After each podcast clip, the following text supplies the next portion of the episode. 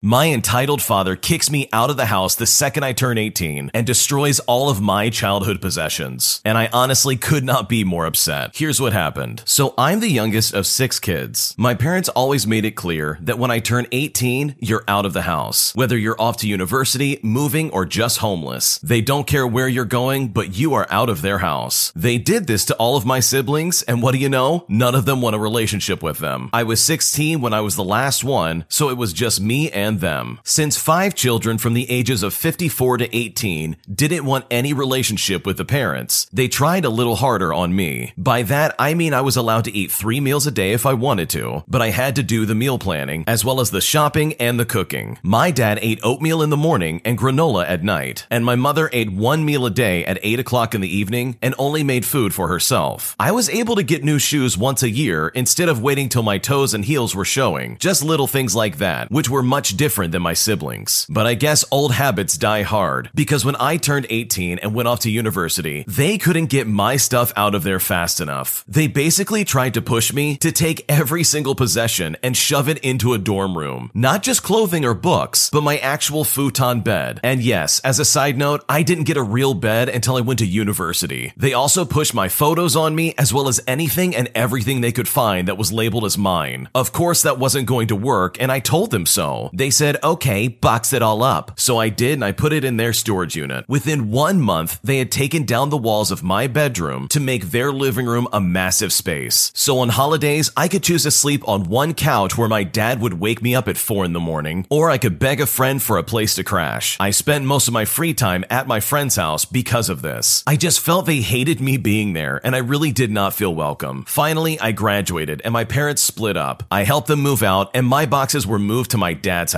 When my grandparents passed, he basically stole all of their money. None of the grandkids got a dime or a single memento, which I know for a fact my grandparents would not have been happy about. And in the end, my dad got four to five million dollars. So he bought a flashy car and a giant house. At this point, I had eight small boxes of stuff. It took up no space at all in his place. We're talking tiny, tiny boxes. But one day he sent me a text message and asked me if I want anything from my boxes. I've recently moved to the other side of the country, and he had years to approach this subject, but never brought it up. But instead of talking about this sooner, he waited until I was a thousand miles away, after I just helped him move, to then ask if I could get rid of any of my boxes. I asked him to just pop them open, and we'll FaceTime and spend 20 minutes talking about it. So we get that started, and to my absolute shock, none of the things that I wanted were available for me to get. I'm talking baby photos, personal items, clothing, nothing that I asked for was available in these boxes. He straight up tells me that I wouldn't even want any of that stuff, since a lot of it was over a decade old, and that he put it on the curb for the garbage men to take care of. These were all incredibly sentimental items in my life. We're talking baby photos all the way up until I was a teenager. There were letters from my grandparents and Christmas presents from my grandfather. There were special items, very sentimental things that were just taken away from me. And worst of all, he obviously tossed all of this before asking me if I wanted it. He only asked me if I wanted these items as a formality because he felt guilty that he had already done it and expected that I would say that I didn't want it. He hates possessions. He has absolutely nothing in his house but a desk, a futon, a bookshelf, a computer, and a camera. I feel so stupid thinking that I could trust this man with any of my stuff after he said that when I moved, he would take care of it. And now I wish I could go back and make room in my moving van for when I moved a thousand miles away from my father. This is a lesson I've learned the hard way, but never again will I trust that man with anything that is valuable to me. The parents in this story are so unbelievably toxic. Like they treated their kids like garbage all the way up until they were 18 years old. And even then, they treated them like absolute strangers in their own household. Like if you hate kids that much, why have six of them? Like that's so ridiculous. Just do yourself and everybody else a favor and don't have any if you feel that way. I mean, you would probably pick up really quickly after the first one if you even wanted to have five more. And it's really terrible that the original poster lost all this sentimental stuff to this terrible father. That man is a very toxic individual, and I can see why he got divorced, as well as why nobody wants anything to do with him. He is clearly a miserable human being with millions of dollars, and I think that's just added proof that money really doesn't buy happiness. So while it really is terrible that the original poster lost all of their family photos and everything personal to them, they can at least say that they have officially moved on from this terrible father, because that man just straight up sucked, and hopefully he never has to deal with that guy ever again. My boyfriend has a crush crush on a coworker, and it's really making me doubt myself, and I'm not sure what to do. So, my boyfriend of around five years recently revealed to me that he has a crush on his coworker. They both work in the same store and have many similar interests. I am not sure how old she is, probably in her early 20s, and they have worked together for about a year. Nothing physical or romantic has happened, and she likely doesn't even know about these feelings. At first, I was just grateful that he told me, since I definitely suspected there might be some feelings there. He brought it up casually, and we both laughed about it. I was glad we were open about that sort of thing, as everyone does have crushes, even in relationships. And I thought that being open about it was a great way to address these feelings. He said that it would be very difficult to try and shake these feelings, but he is just acting normal around her for now. He mentioned he develops crushes on women very easily and then finds it very difficult to just pursue a normal friendship. We talked about it a bit more the next day, and since then, I've been really having a hard time emotionally. In the past, when we've talked casually about an open relationship, he has been very opposed to it, and I've agreed that it's not for us. Recently, though, he seemed a lot more open to the idea, mentioning that we have different interests and hinting that it could be a possibility with the two of us sticking together and figuring it all out together. This talk made me suddenly and extremely self conscious. It has been hard to relax around him. All I can think about is how the other woman he sees are probably prettier. They are always on since they are working together and don't have the same issues that I do. I have discussed marriage and kids with this man, overlooking our differences and interests because he is kind and we love each other a lot. But now I am full of doubt. How could he have such strong feelings for someone and pivot so easily and quickly to an open relationship if he saw me as someone he would want to be with forever? If he develops these feelings so quickly and strongly for every woman he meets, what would our future look like together? I have been feeling him pull away over time, and though I'm sure he does not want to break up, I'm at a loss for how to handle this crush, these insecurities, and these doubts. I have been with this man for five years. We have two pets together, we share a living space, and our lives are intertwined in almost every single way. What should I do? This is a messy one because it's really just not fair for you. Sure, you can develop a crush on a coworker, but if you're a loyal boyfriend, you'll be like, wait a second, no thank you. I'm already with somebody. Like it does not take that much energy to flip off that switch and say, actually, no, I'm off the market. This guy is very clearly entertaining the thought of getting with this other woman, so he's trying to propose some kind of open relationship, which in my opinion is just cheating with extra steps. He's trying to be like, oh, let's have an open relationship. It's fine, right? No, in my opinion, it's not fine. You have clearly said that you do not want that, and that's not in your best interest. So for him to propose something like that is a big red flag for me personally. And it really sucks because it's all at your expense. Like, what kind of boyfriend would act like that? And don't get me wrong, when you're in a relationship, you can acknowledge how pretty someone actually is, and you can just leave it at that. But in my opinion, to go any further than that and to entertain the idea of, hey, maybe I could get with this person as well, is incredibly toxic and is completely counterintuitive to you having a healthy relationship. So, in my opinion, this is definitely a discussion you need to have with him. You need to make your feelings very known very quickly because it sounds like he's entertaining some ulterior motives. And if you're not careful, this relationship could really see some serious friction. My online date basically tried to use me for career advice for a job interview at my company, and I couldn't be more upset. So I matched with my date on Bumble, and the chat was really good. She saw on my profile that I'm a game developer, and she said that was cool, nothing really else about it, and she seemed interested in meeting up. When we met at the station, she looked genuinely terrified as I approached her. So I didn't really go in for a hug because I didn't feel welcome to do that. I asked her if she was okay, and she said she just has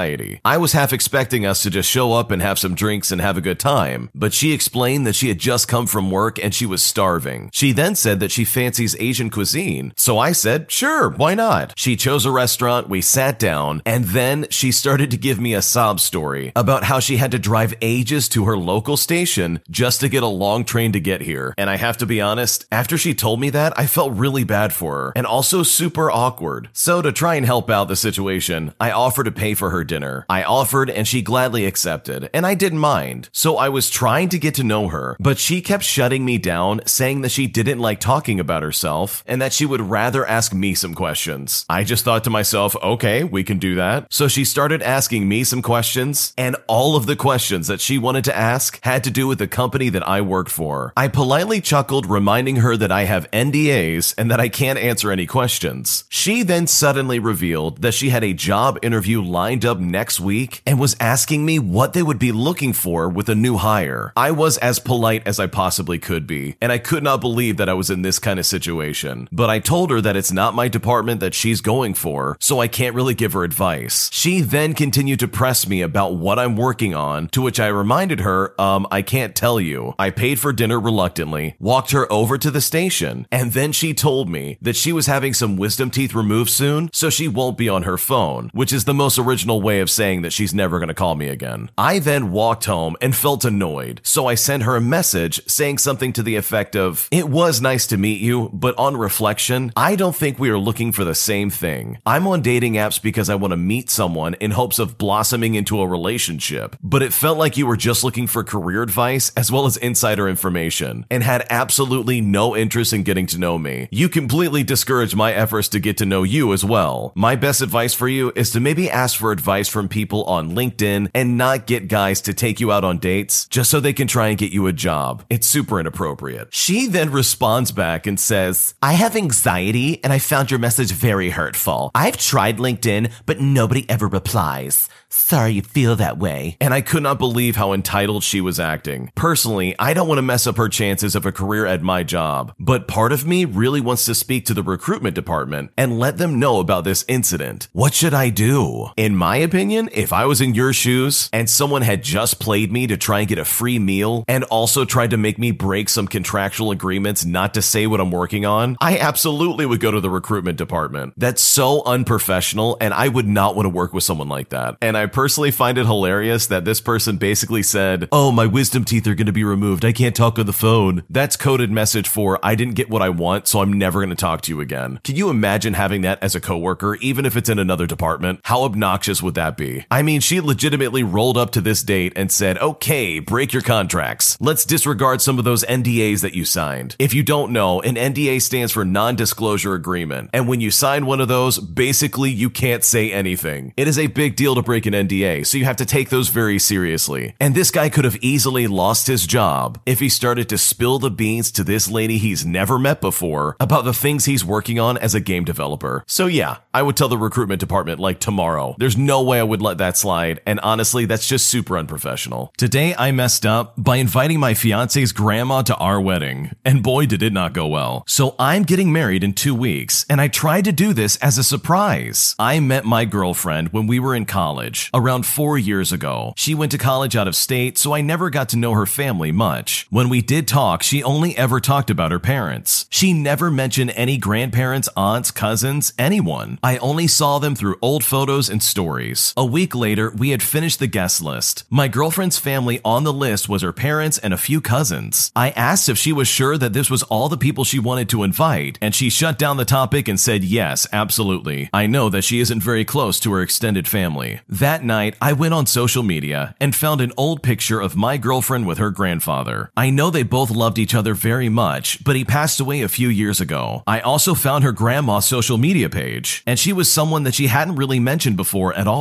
But she didn't talk about her grandfather a lot because his death was always very upsetting for her. So I thought that this was probably why she didn't invite her to our wedding. She also has very bad social anxiety and would feel guilty over inviting someone she hasn't seen in a while halfway across the country. So I took it upon myself and I invited her grandma. She seemed very surprised but happy. My girlfriend didn't know anything about this until yesterday when her grandma knocked on our door. I had no idea she was going to be arriving, so my girlfriend answered the door and I followed quickly after her. My girlfriend's grandmother hugged her and began rambling about second chances and wanting to help with the wedding. My girlfriend hugged her back and asked how she was related to her. I thought it was an awkward joke and jokingly asked if she didn't recognize her own grandmother. My girlfriend then immediately pushed the woman off of her and pulled me away to talk to me. It turns out she never met her grandmother. I come to find out that my girlfriend's grandmother had a very bad relationship with my girlfriend's mom and didn't want to be involved in any of my girlfriend's sister's lives while only wanting to stay in my girlfriend's life. It's really crazy stuff. In fact, my girlfriend's family went no contact with this lady when she was only a few months old. When I spoke to her grandmother, she didn't allude to any of this over the text message. In fact, she told me how sad it was having no one around after her husband passed away. She stated that it was hard for her to travel at such an old age. Looking back now, it's now easy to to see that she picked up pretty quickly that I didn't know anything and that she used me to get back in my girlfriend's life. I feel so horrible about this, and my girlfriend isn't even talking to me anymore, which I completely understand. But my girlfriend does have a lot of family trauma, and we've had issues in the past of her breaking down at family gatherings. It is a very bad cycle, and she refuses to talk to me about any of it. I really want to support her and help her heal, but she won't even give me the chance. I know that I messed up big time by inviting her grandmother, but I really just want to make things right. What should I do? That is a major mess up. Like, that's horrible. You overstepped the line big time. For me personally, there are family members of mine that I would never invite to my future wedding. There's just no way they're gonna be there. So if my fiance decided, oh, let me invite this one relative that's super toxic to our wedding, I would be unbelievably upset. So when it comes to inviting people to your wedding, you definitely gotta keep things to your side of the family because there's so many details you simply won't know about your significant other's extended family. Because the last thing you want is for some weird grandmother to roll up at your front door thinking that she's going to be given some second chance to help plan this wedding. So hopefully things get worked out pretty quickly because this is definitely a big mess up and you better hope she doesn't cancel the wedding. My siblings accused me of being selfish because I didn't want to watch their children on vacation. So my parents paid for a great vacation house in Florida for all of us and my aunt. The only person who's been on vacation in years is my oldest sister-in-law who went to Florida 2 weeks ago alone. Despite the fact that it was the week of my grandfather's funeral, she went to Florida instead of attending the funeral. They have four children, and I had three out of the four in my care for half the week she was gone. Anytime we've gone to Florida as a family, I always end up watching their kids. My middle brother and his wife have also had to watch these kids before they had a kid of their own. But here's the issue that really comes into play here. The layout of the house that we would be staying at basically has it where there's three bedrooms on the first floor, and the second floor has two bedrooms, which includes a giant kids room for the older kids, where there's bunk beds and an arcade area. Lastly, the third floor is a suite room with a kitchenette. I have the two youngest kids, three kids in total. The two youngest are babies. And to top it all off, I also have pulmonary hyperextension and heart failure. So taking steps up and down these stairs really take a toll on my body. Now, with all of that in mind, here's where the argument came into play. Last night, everyone informs me I have to stay on the floor with all my kids and all of their children. And I was absolutely not having it. It is dangerous for me, and regardless of the stated expectation, it will result in me being a live in babysitter because myself and my husband are the only adults on that floor. My sister in law then asked me in front of her kids, What is it that you don't like about my kids? Is that why you don't want that floor? At this point, I get super upset, especially since her children are standing right there. Her comment was just meant to gaslight me and to try and manipulate me. So I get upset and my husband and I just leave. Later, I sent them a text message and I said that they don't get to decide my room. And again, they tried to imply that I don't like their kids or something along those lines. Eventually, both of my sister-in-laws jump in, call me and my husband, basically claiming that we are spoiled, unappreciative babies who are ruining the trip and hurting my mom's feelings. So after that, I snapped. I said to them, I am done with you guys. None of you wanted that floor because you wanted to dump your kids on me without my consent. And that is absolute garbage. And I literally want nothing to do with you guys. They have done this to me historically multiple times. The implication that I am somehow a horrible human being because I don't enjoy being told where I have to go and what rooms I get to pick, as well as putting me at a disadvantage both physically and emotionally, as well as just using me for a babysitter. And then to have the audacity to imply that I don't love my nieces and nephews in front of them is absolutely crazy to me. Ultimately, my middle brother and his wife said that they would stay on that floor, but commented it was a sacrifice since I was being so immature. But after hearing that, I called their bluff and said, well, if it's no big deal and I'm overreacting, then why is it a sacrifice? Eventually, I just blocked them. I don't know how to fix the situation, and I don't know if I'm willing to. What should I do? With the health conditions that you're dealing with, you should absolutely not have to be somebody's babysitter, all because they want you to and they're trying to force you to. And what that lady was doing was literally manipulation. You got it right. She was trying to imply that you hated her kids, and that's why you didn't want to watch them. And the fact that she did that in front of her kids was just really gross. I mean, what a terrible human being. Good for you for standing up for yourself and putting your foot down, because otherwise, these people were just going to keep using you. And this is also a good indicator that next time, if you go on a vacation with them, book your own hotel hotel. These people are just going to try and pawn their kids off on you every single time because they see you as a free babysitter. But hopefully now, after you put your foot down, they will leave you alone and allow you to enjoy your vacation. Because nobody should be forced to babysit anybody's kids if they don't want to. Thanks for watching. When you subscribe, make sure to hit the bell to turn on notifications. To finish listening to all the stories, use the playlist at the top of the description. And the next time you live stream, use the cream of the crop music. Search Cream of the Stream on Spotify or whatever platform you use for copyright free music to use for your next stream.